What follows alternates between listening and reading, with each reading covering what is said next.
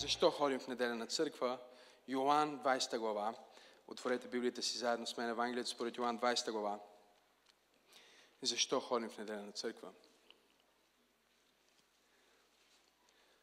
Аз ходя всяка неделя на църква. И то нещо съм проповедник, защото ходя дори когато не съм аз проповедник. И се наслаждавам на това. И искам да ви кажа, че живота ми и семейството ми са били изключително благословени и са процъфтявали заради това. Защото докато ти казваш, аз имам да се срещна с Христос и ти отделяш този момент за Него, това, което всъщност ти казваш, е, то е по-важен от всичко друго. Има много християни, за които Христос е още едно нещо в техния живот. И те също са християни, и те също са новородени. Някои от вас сте тук тази вечер в службата и това е окей. Okay. Но има някои християни, които Исус е живота за тях и всичко друго е допълнително. И на мен ми се иска ние да имаме църква, в която хората слагат Исус на първо място. Защото Исус е тази тайна съставка. Когато, Исус е на първо място, семейството ти ще се намести. Когато Исус е на първо място и Неговото царство е на първо място, бизнесът ти ще, се намести. Здравето ти може да се намести. Но каквото и да е друго, което можеш да преследваш и да се опиташ да си уредиш, без Христос ще имаш винаги празнота. Той не може да е още един Бог. Той не може да е допълнително нещо в живота ти. Той идва и иска всичко.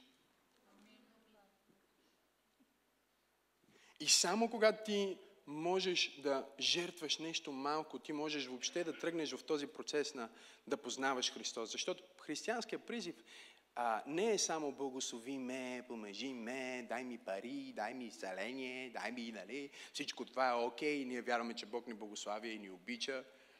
Но ако проповядваме само това, ние не говориме за оригиналното християнство. Оригиналното християнство е вземи кръста си с мен. Оригиналното християнство е, който ходи след мен да бъде готов майка му и баща му да го гонат. И само след като ти си вече в това християнство, тогава идва другата част на неговото послание, в което той каза на Петър, истина ти казвам, няма човек, който е изгубил къща или кола, майка или баща или каквото и да е на тази земя, за мене и за моето царство, който няма да получи стократно в този живот и в бъдещия вечен живот. Аз си мисля, че си заслужава да му дадем слава за това. Но ние трябва да го вземем както е. Не може да вземем само едната част за благословението и не може да вземем само едната част за кръста. Трябва да вземем, че кръста ни дава корона, страданието ни дава победа. Смъртта е единствения начин да има възкресение. Не можеш да възкръснеш от мъртвите, ако не си умрял преди това.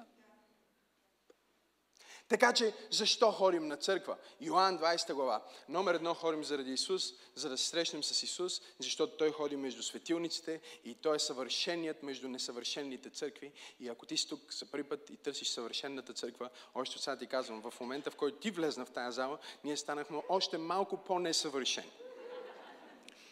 Така че ако търсиш съвършенна църква, успех. Няма такова нещо като съвършена църква, но със сигурност има такова нещо като славна църква а е църква, която е пълна с Неговата слава. И тя пак не е съвършена, но просто Неговата слава покрива нашите несъвършенства. Йоан 20 глава, 19 стих, започваме да четем. Там се казва, вечерта на същия ден, кой беше този ден? Казва, който беше първия ден от седмицата, за тия, които не ми вярват. Учениците бяха залостили вратите на къщата, в която бяха, защото се страхуваха от юдейските водачи. Тогава Исус дойде и застана сред тях и им каза, мир на вас! След тези думи той им показа ръцете и ребрата си. И учениците се зарадваха, когато видяха Господа. Тогава Исус отново им каза, мир на вас, както Отец изпрати мен, така и аз изпращам вас. След тези думи той духна върху тях и каза, приемете Святия Дух. Това е момента на тяхното новорождение. И е много важно да знаем, че това е момента на тяхното връждение, защото някои християни се чудят как може Петър да се отрече три пъти. Може да се отрече, защото той не беше ново творение, както ти си. Новото творение е реалността в новорождението, която е само за тези, които живеят след смъртта и възкресението на Христос и са го приели тогава. Преди това няма как ново творение, защото цената за новото творение беше смъртта и възкресението на Христос. Така че те получиха своето новорождение, когато той им каза, приемете Святия Дух. И продължи и каза, на когото простите греховете ще бъдат простени и на когото не простите греховете ще останат неопростени. Сега спираме за момент тук и си мислиме за всички тия прекрасни апостоли, които са се събрали и те не са се събрали в неделя с вяра, както ние сме събрали някои, повечето тук сме с вяра, с очакване, с вълнение. Те са се събрали в неделя в страх. Събрали са се в страх, защото всичко в тяхната вяра се е объркало. Те си мислят, че Исус е дошъл да става цар, ма той се опитва да им покаже, че ще стане цар, ставайки слуга. И цялата тази философия на жертва за възкресение, цялата тази философия на цар слуга, цялата тази философия на а, кръст, за да имаш корона, не се вписваше в ума на тези християни, а, както днес не се вписва и в ума на много други християни, за съжаление. Но Христос така или иначе прави това, което е решил да направи чрез Святия Дух и никой не може да го спре, защото Той е суверен, Той е убеден, Той е а, посветен на това да изпълни волята на Отец и да спаси човечеството чрез своето дело на кръста. Така че те са се скрили и са се затворили, казва залостени врати и Христос се появява между тях при залостени врати. Защо ходим на църква всяка неделя? Те са се събрали в неделя от страх. И изведнъж Христос им се явява и ние четохме как им каза, ето ги ребрата, ето ги ръцете, пипнете, вижте. Те пипнаха, видяха, повярваха, той духна върху тях и се новородиха. И сега има един друг герой, който след малко ще говорим за него, който християните го наричат Тома. Знаете ли, че Тома неверни не беше неверен, той просто изпусна една неделна служба. Не, вие не разбрахте това, което казах. Сега, ние всички го съдиме Тома. Как Тома не можа да повярва? Обаче всички други апостоли, те имаха привилегията да бъркнат вътре. Те имаха привилегията да видят раните му и да видят ребрата му, да видят ръцете му. Тома по някаква причина Библията ни казва, а Тома не беше там. Тома стана неверник, защото не беше една неделя. Изпусне една неделя и стана неверник. Библията не ни дава причината, поради която Тома не беше там. Дали майка му имаше рожден ден. Или му се беше родило бебе. Или имаше проблеми в семейството, или някаква голяма сделка му се отвори на дома. Единственото, което ни казва е, че той не беше там и понеже не беше там, той не можеше да вярва в това, което всички други вярваха. Втората причина да ходиш всяка неделя на църква е за да бъдеш изпълнен с вяра. Църквата е общество, изпълнено с хора, които имат вяра. Какво значи да имаш вяра, пастор? Означава да имаш позитивно очакване за бъдещето. Вярата работи много като страха, аз съм говорил това друг път, но просто убеждението е в друга посока. Страха също е очакване за бъдещето, но то е негативно очакване за бъдещето, което по принцип е нереалистично. Като тия хора, които умират от страх да се качат на самолет. А също времено карат в София.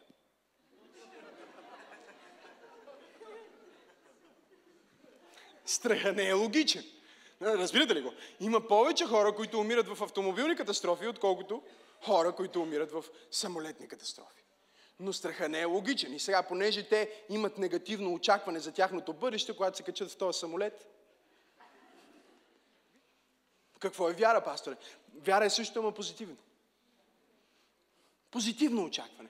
Вместо да си кажеш какво ако този самолет се разбие, трябва да си кажеш какво ако този самолет не се разбие. Какво ако семейството ми не успее? Може би трябва да се попиташ какво ако семейството ми успее. Какво ако той човек не е добър бизнес партньор? А какво ако това е най-добрият ти бизнес партньор?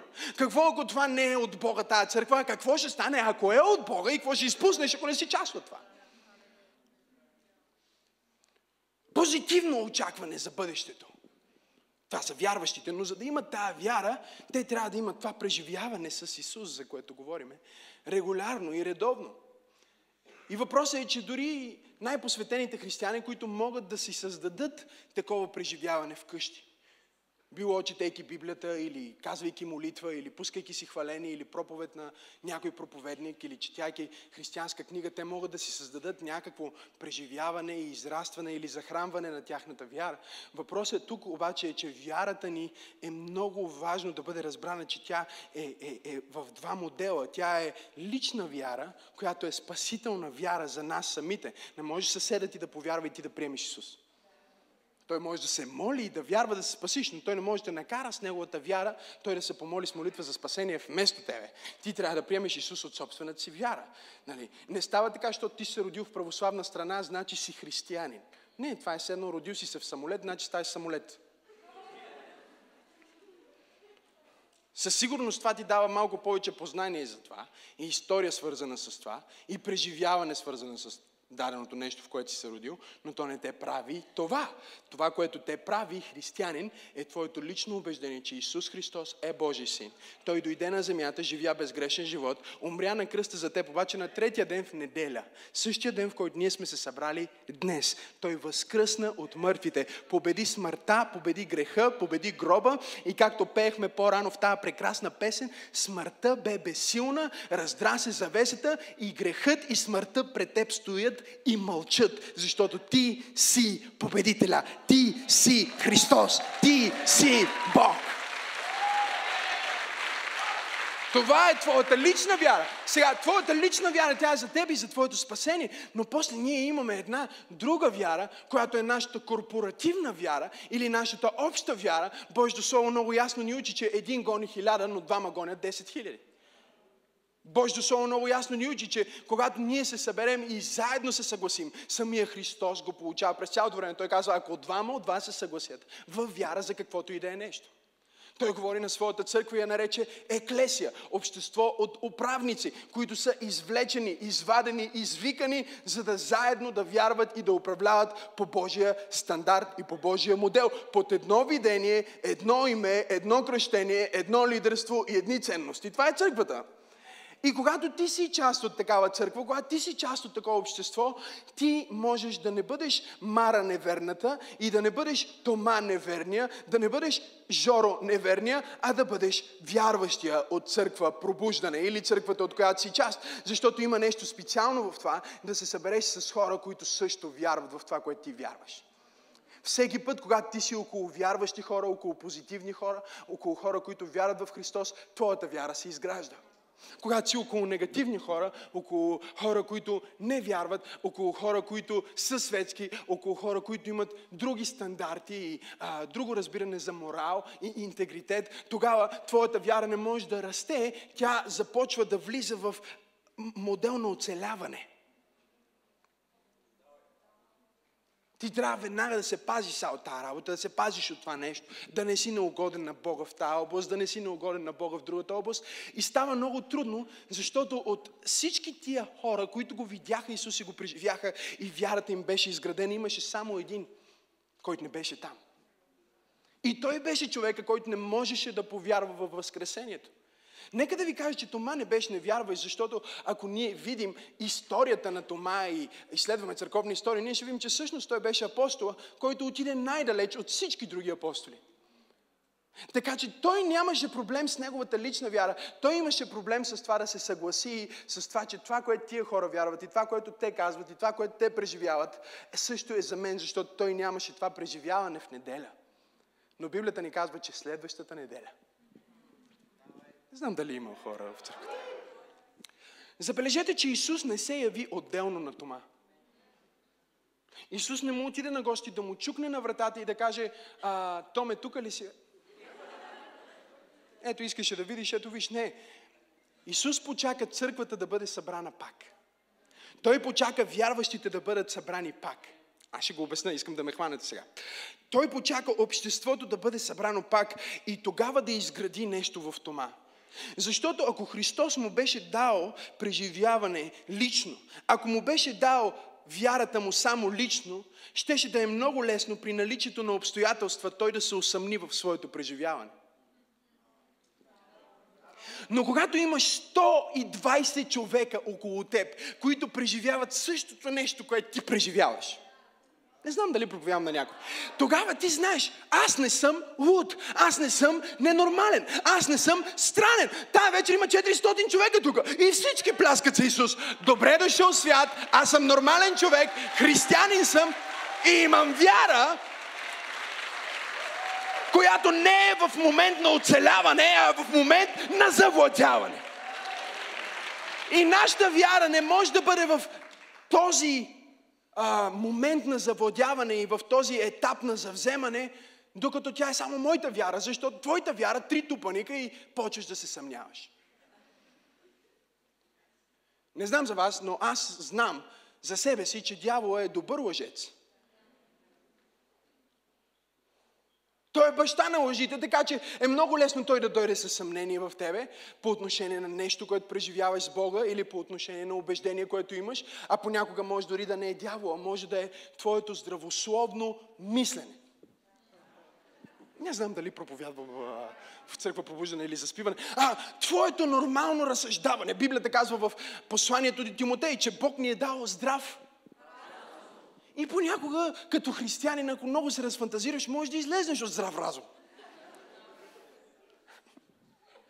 И тогава отново е ценно да имаш общество. Защото те застават до тебе и ти казват, а, това не е май точно както ти го мислиш. Сигурен ли си, че Бог ти говори за това? Защото много християни днес си мислят, че Бог им говори на всички, нали? Бог им е включен телефона през цялото време. И аз вярвам, че Бог ни говори. Аз съм убеден в това. Ще го кажа даже така, той комуникира с нас, за да може да го държим в по-общото, защото ако кам говори, всички чакат да проговори. Но той комуникира с нас по различен начин, през цялото време. Той не е спирал, няма да спре.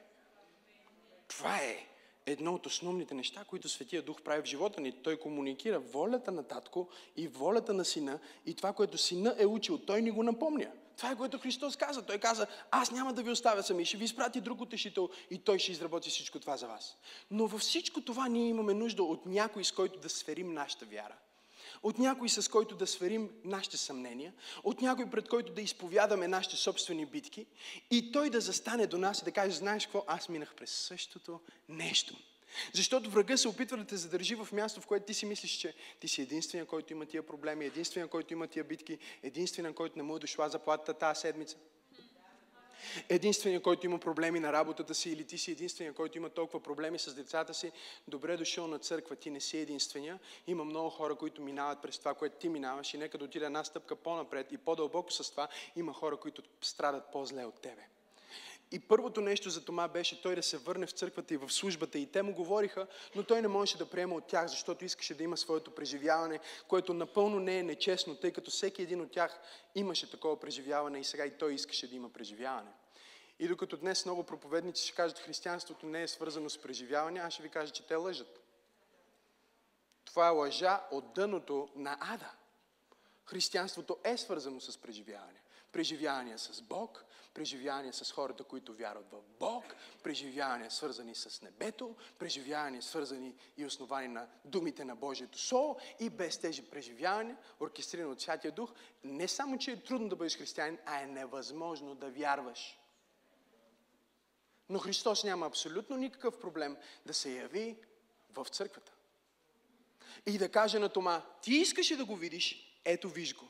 Ти искаше да го преживееш, ето преживей го. Ти искаше да го докоснеш, ето докосни го. Но няма да го докоснеш някъде сам вкъщи. Искам да го докоснеш сега тук, между събранието, защото в събранието аз ще подсигуря Петър за тебе. В събранието аз ще подсигуря Йоанн да бъде до тебе, за да може той да напише в неговото Евангелие, че ти не се съмняваш вече Да може той да застане като подкрепа пред другите апостоли да каже, да, ама Тома също си имаш твоето преживяване, той все още е апостол, може да го пратим и до Индия, и до Индонезия, и до където иска, защото аз бях там, когато Бог изцели този човек. И понякога ти имаш нужда от някой в църквата, който да ти каже, чуй, аз вярвам в това, което Бог ти е казал, аз вярвам в мечтата, която Бог ти е дал, аз вярвам в видението, което Бог е вложил в тебе и дори когато дяволът те убеди толкова добре с страх да се съмняваш в собствения си потенциал и собственото си призвание и това, което Бог има за теб, не е ли прекрасно, че Бог изпраща някой в живота ти, някой, който е там в църквата, за да ти каже, хей, човече, не дей да се предаваш, не дей да се объркваш, не дей да се съмняваш, не се отказвай, Бог е с тебе, аз съм с тебе, църквата е с тебе и ние ще успеем, ще минем през това и ще победим, защото Христос в нас е по-голям от света извън нас. О, хайде, дай му слава тази вечер, църква!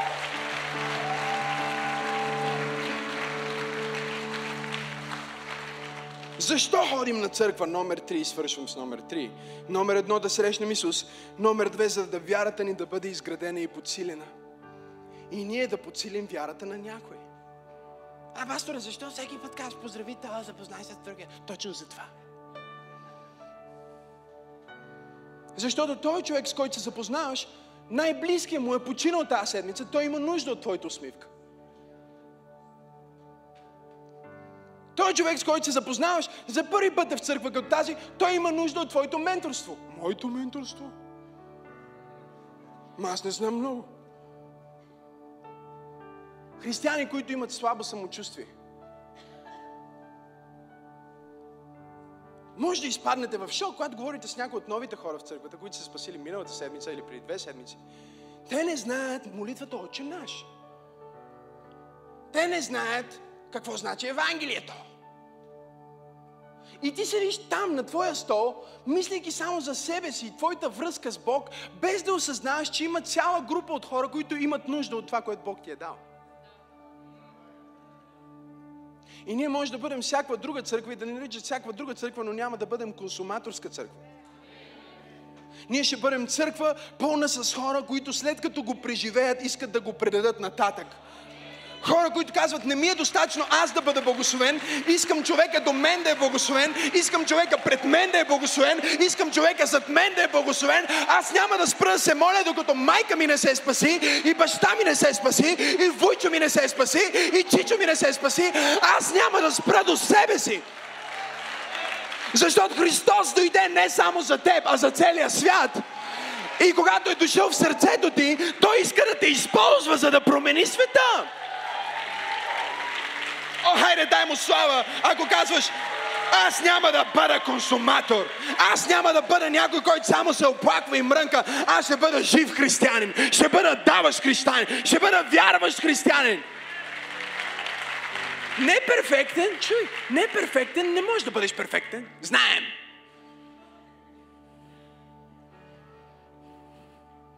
Не перфектен, но истински. Не перфектен, но истински, автентичен, последовател на Христос, който има лична вяра и има корпоративна вяра. Пасторе, какво да правя, когато вярата ми е слаба? Имаш 300 човека, които могат влеят малко вяра в тебе. Дръпни човека до тебе, му кажи, дай малко вяра. Искам да изтегля малко вяра от тебе, малко надежда от тебе, малко позитивни неща ми дай тази вечер. И аз свършвам след 4 минути. Може да седне с 4 минути. Дайте ми 4 минути, знам.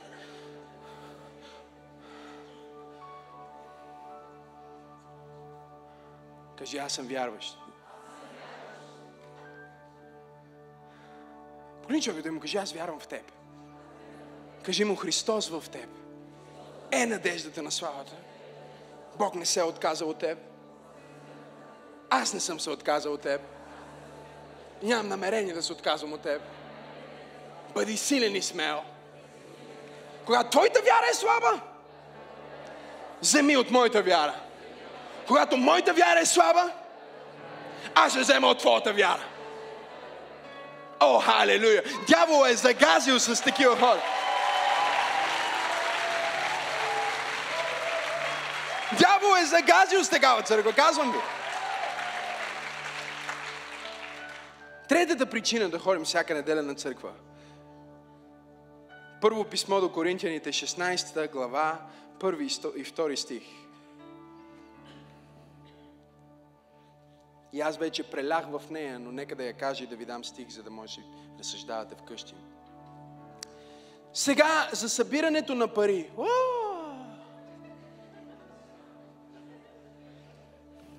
Някой беше казал в Библията никъде не пише за дарение. Аха. Не, не, в Новия Завет не пише. О! Сега за събирането на пари в помощ на Божиите хора. Правете същото, както заповядах на църквите. Нека всеки първи ден от седмицата. Кой е първият ден? Всеки от вас да отделя на страна според приходите си, за да не се събират пари, когато дойда. Аз ще ви посетя за конференция в четвъртък. Но вие гледате от неделя да сте си събрали вашите десятъци и дарения за Божиите хора и за Божието дело. Номер три, ние ходиме на църква, защото не сме консуматори, защото ходейки всяка неделя на църква, ти имаш възможност да даваш. Кажи, аз имам възможност да давам. Но нещо свръхестествено се случва, когато ние дойдем, всички ние, с отношение не на духовни консуматори, а на духовни дарители. На хора, които искат да участват, хора, които искат да подкрепят, хора, които искат да дадат, хора, които идват на църква не само за да кажат кой се моли за мен, да кажат за кой аз мога да се моля. Хора, които идват на църква и не казват, а, тази неделя мен никой не ме поздрави, а които идват и казват, кого аз мога да поздравя. Хора, които не идват на църква и да кажат, о, никой не се запозна с мен тая неделя. А хора, които казват, аз отивам на църква и ще се запозная с трима човека и аз ще им купа кафе от кафетерията. Когато всеки един от нас, всеки един от църквата идва в неделя към Христос, за да вярата му да бъде изградена, но също така идва като духовен дарител, като някой, който допринася колко много ще се промени в нашата църква, колко много ще се промени в света около нас, ако всеки един човек тази вечер не идва просто за да чуе проповед, а идва за да донесе нещо, за да направи нещо, за да докосне някой, за да помогне на някой, за да донесе нещо на масата, както има едно изказване. И мислики за всичко това, идва един пасаж към мен, с който ще завърша от Йоан 20 глава. Йоан 20 глава. Първи стих ни казва нещо много важно. Казва, рано сутринта, в първия ден на седмицата. Кой е този ден? Казва, Мария Магдалена отиде на гробницата, когато още беше тъмно и видя, че камъкът беше отвален. За да не чета целият пасаж, ето какво се случва. Минали са три дни, Исус не е възкръснал в ума на всички ученици. Сега Мария Магдалена, другите евангелисти ни разкриват, че отиде за да донесе. Тук ли сте? Тя отиде за да донесе миро, скъпо миро, за да помаже тялото на Господа. Дойде за да сложи аромати, според както е еврейската традиция. Да почисти мястото. Тя не дойде като консуматор, тя дойде за да донесе нещо за Исус. 11 стих, когато тя беше там, каза, тя остана вън при гробницата и плачеше.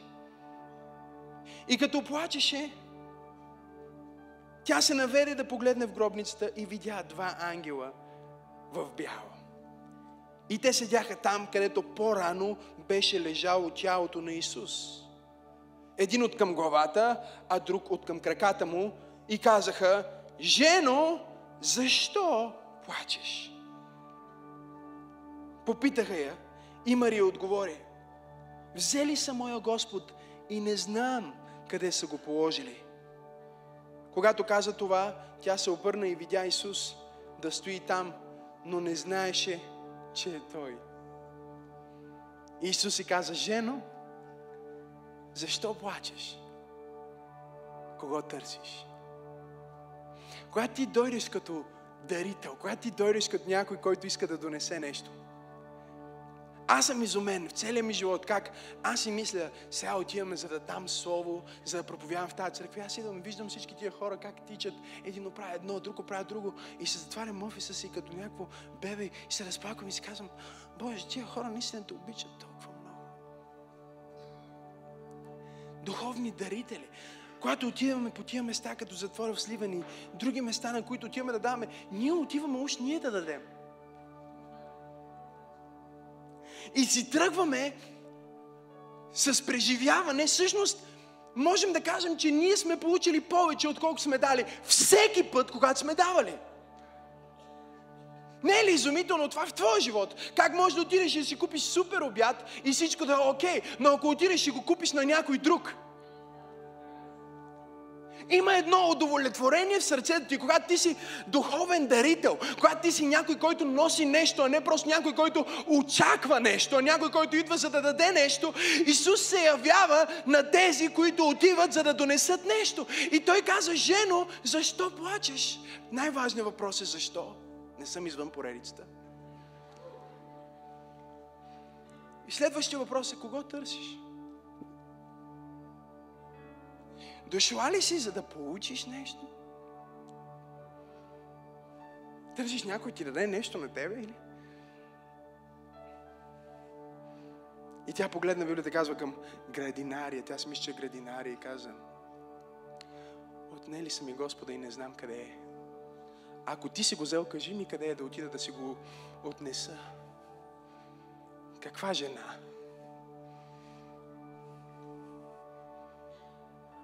И тогава той погледна и каза, Марио. И тя разпозна, че той е учителя, че той е Христос и каза Равуни. Не е ли изумително как когато ти решиш, че твоя живот и твоето идване на църква няма да е просто за тебе, за да ти да приемаш и за да бъдеш, а за да можеш ти да донесеш нещо с малкото дарче, което имаш, малкото миро, което носиш или каквото и да е това, което ти можеш да допринесеш към обществото, как изведнъж църквата се променя? Обстановки се променят, когато ти промениш отношението си. Нека да ти кажа истината. Всъщност нищо не се е променило в църквата. Ти си се променил. И ако ти се молиш, Боже, промени този човек, промени обстоятелствата ми, промени това, Бог се опитва да промени теб. Да промени твоето мислене, как идваш, че ти идваш като някой, който допринася. Не само някой, който получава, някой, който влага нещо, някой, който се грижи за някой. И тя дойде и застане. Исус и зададе тия въпроси, които толкова обичам. Някой път трябва да проповядвам само от тия два въпроса. Той каза, жено, защо плачеш и кого търсиш? И толкова често в живота аз съм виждал хора, които плачат. И винаги съм се сещал за този пасаж. И съм питал думи. Защо плачеш и кого търсиш? Ако ти си дошъл, за да бъдеш духовен дарител и си дошъл да търсиш Исус, ти ще си тръгнеш вместо с нещо, което ти си дал, с нещо, което ти ще получиш. Тя дойде за да донесе нещо на Христос, но Христос вече беше подготвил нещо за нея. Но единственият шанс тя да получи това, което Христос искаше да й даде, е тя да дойде не като консуматор, не като консуматор, а като дарител. Исус и каза Мария и тя се обърна и каза на арамейски Равуни, което означава учителю. Защо ходим на църква всяка неделя, пастор Максим? Номер едно ходим на църква всяка неделя, за да имаме лична среща с Исус. Номер две, ходим на църква всяка неделя, за да вярата ни да бъде изградена и да изградим вярата на нашите братя и сестри, защото когато ти си слаб, някой до теб ще бъде силен и когато ти си силен, някой до теб ще има нужда от тая твоя сила. И ние ходим на църква като духовни дарители, като някой, който идва за да допринесе, за да помаже, за да донесе нещо, за да направи нещо, а не като духовни консуматори. И всеки път, когато ние идваме в този дух, всеки път, когато ние идваме като дарители, ние ще срещнем нищо по-малко от нашия Спасител Исус Христос. Той ще ни очаква в неделя. Защо ходим в църква в неделя? Ние ходим в църква в неделя, защото Христос възкръсна в неделя. Защо ходим на църква в неделя? Ние ходим на църква в неделя, защото шесте пъти, в които Исус се яви, бяха всички в неделя. Защо ходим на църква, пасторе, в неделя? Ние ходим на църква всяка неделя, защото има три събрания на християните изразени и всички те са между Възкресението и Педесятница и са в неделя. Защо ходим в неделя? Ние ходим в неделя, защото всички християни по целия свят, в цялата история са се събирали в неделя по същите причини, поради които ние се събираме в неделя. Ние се събираме в неделя, за да кажем, че Исус Христос победи смъртта. Защо се събираме в неделя? Защото всички вярващи разчупват хляб и Господна трапеза в неделя, за да кажат, че това е тялото Христово, разчупено за нас и това е Неговата кръв, пролята за нашето спасение. Защо се събираме в неделя? За да може да донесем десятъците си и даренията си. Защо се събираме в неделя? Защото Христос беше обявен за Божий син в неделя. Защо се събираме в неделя? Защото Псалм 2.7 казва, че в този ден неделя Христос беше провъзгласен провъзгласен като цар. Защо се събираме в неделя? Защото всяка неделя Христос ни очаква. Защо се събираме в неделя? Защото това е денят на Педесятница. Защо се събираме в неделя? Защото в неделя Христос беше коронясан като цар на царете и Господ на господарите. Защо се събираме в неделя? Защото Святия Дух слезна в църквата за първи път и църквата беше родена в неделя. Защо си тук тази неделя? Защо плачеш и кого търсиш? Нека да ти кажа кой можеш да намериш. Ти можеш да намериш Исус Христос, Сина на Бог. Той е началото, Той е края и Той е всичко по средата. Той е първия и Той е последния. Той е ранната утринна звезда и ние сме се събрали на това място, защото преди 2000 години Той каза, аз ще построя моята църква и портите на ада няма да наделеят над моето общество. Има ли някой тази вечер, който може да даде слава? Хайде, дай слава на Бога!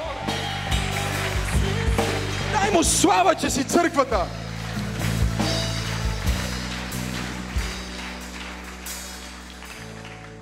Отец беше обещал на църквата Святи Дух и реши да си изпълни обещанието в неделя.